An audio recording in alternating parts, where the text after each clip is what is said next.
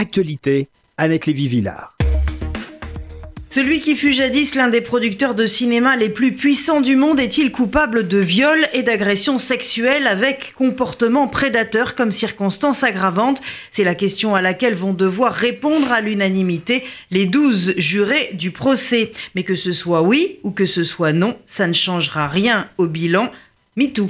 Annette Lévy-Villard, bonjour. Bonjour Paul-Henriette. Alors, sept hommes et cinq femmes, douze jurés, comme dans les grands films américains, majorité d'hommes quand même, vont devoir décider euh, s'il est coupable ou s'il doit être relaxé au nom du doute. Le doute bénéficie euh, à l'accusé. Ils sont en, conclave depuis hier soir et vont continuer aujourd'hui. Alors, le Harvey Weinstein, donc le fameux producteur de Hollywood, euh, est vraiment un prédateur sexuel. Personne n'a vraiment de doute là-dessus.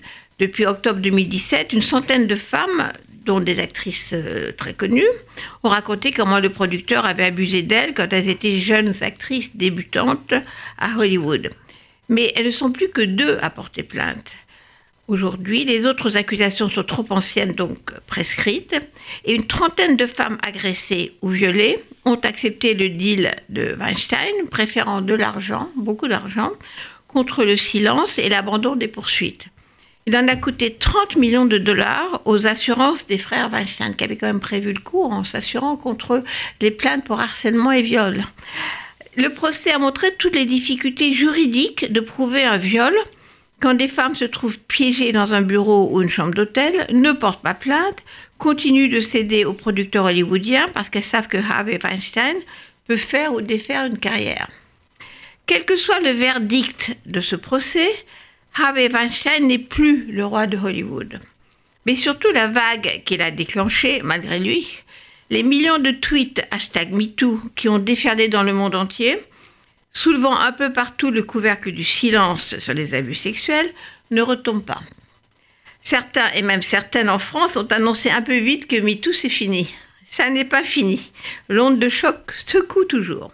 En France, soudain, depuis quelques semaines, des femmes parlent et font exploser l'omerta sur les agressions sexuelles, souvent très anciennes, 30, 40 ans plus tôt, comme l'actrice Adèle Haenel, qui dénonce le cinéaste qui l'a fait jouer dans un film quand elle avait 12 ans. Comme Vanessa Sprigora, directrice des éditions Julliard, qui a écrit Le consentement, où elle raconte comment l'écrivain Gabriel Masneff, pédophile assumé, l'a séduite quand elle n'avait que 13 ans. Masneff exposait dans ses livres ses goûts pour les petits garçons et les petites filles. Il racontait également son tourisme sexuel euh, aux Philippines, ce qui n'a pas empêché le jury du prix Renaudot de lui donner le prix de l'essai en 2013, un jury de neuf hommes et une femme. Quoique certaines femmes ont par ailleurs soutenu publiquement le pédophile parce que, disait-elle, c'était un bon écrivain.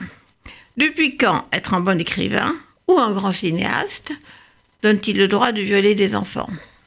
En quelques semaines, en France, le silence a été brisé dans le sport par la courageuse patineuse Sarah Abitbol, gamine violée pendant des années par son entraîneur, que la fédération du patinage protégée et dont le boss tout-puissant a fini par démissionner. Sarah a fait sauter le couvercle de l'Omerta, alors les patineuses, les cavalières, les alpinistes et maintenant les gymnastes se sont mis à parler et tout ont raconté la même histoire.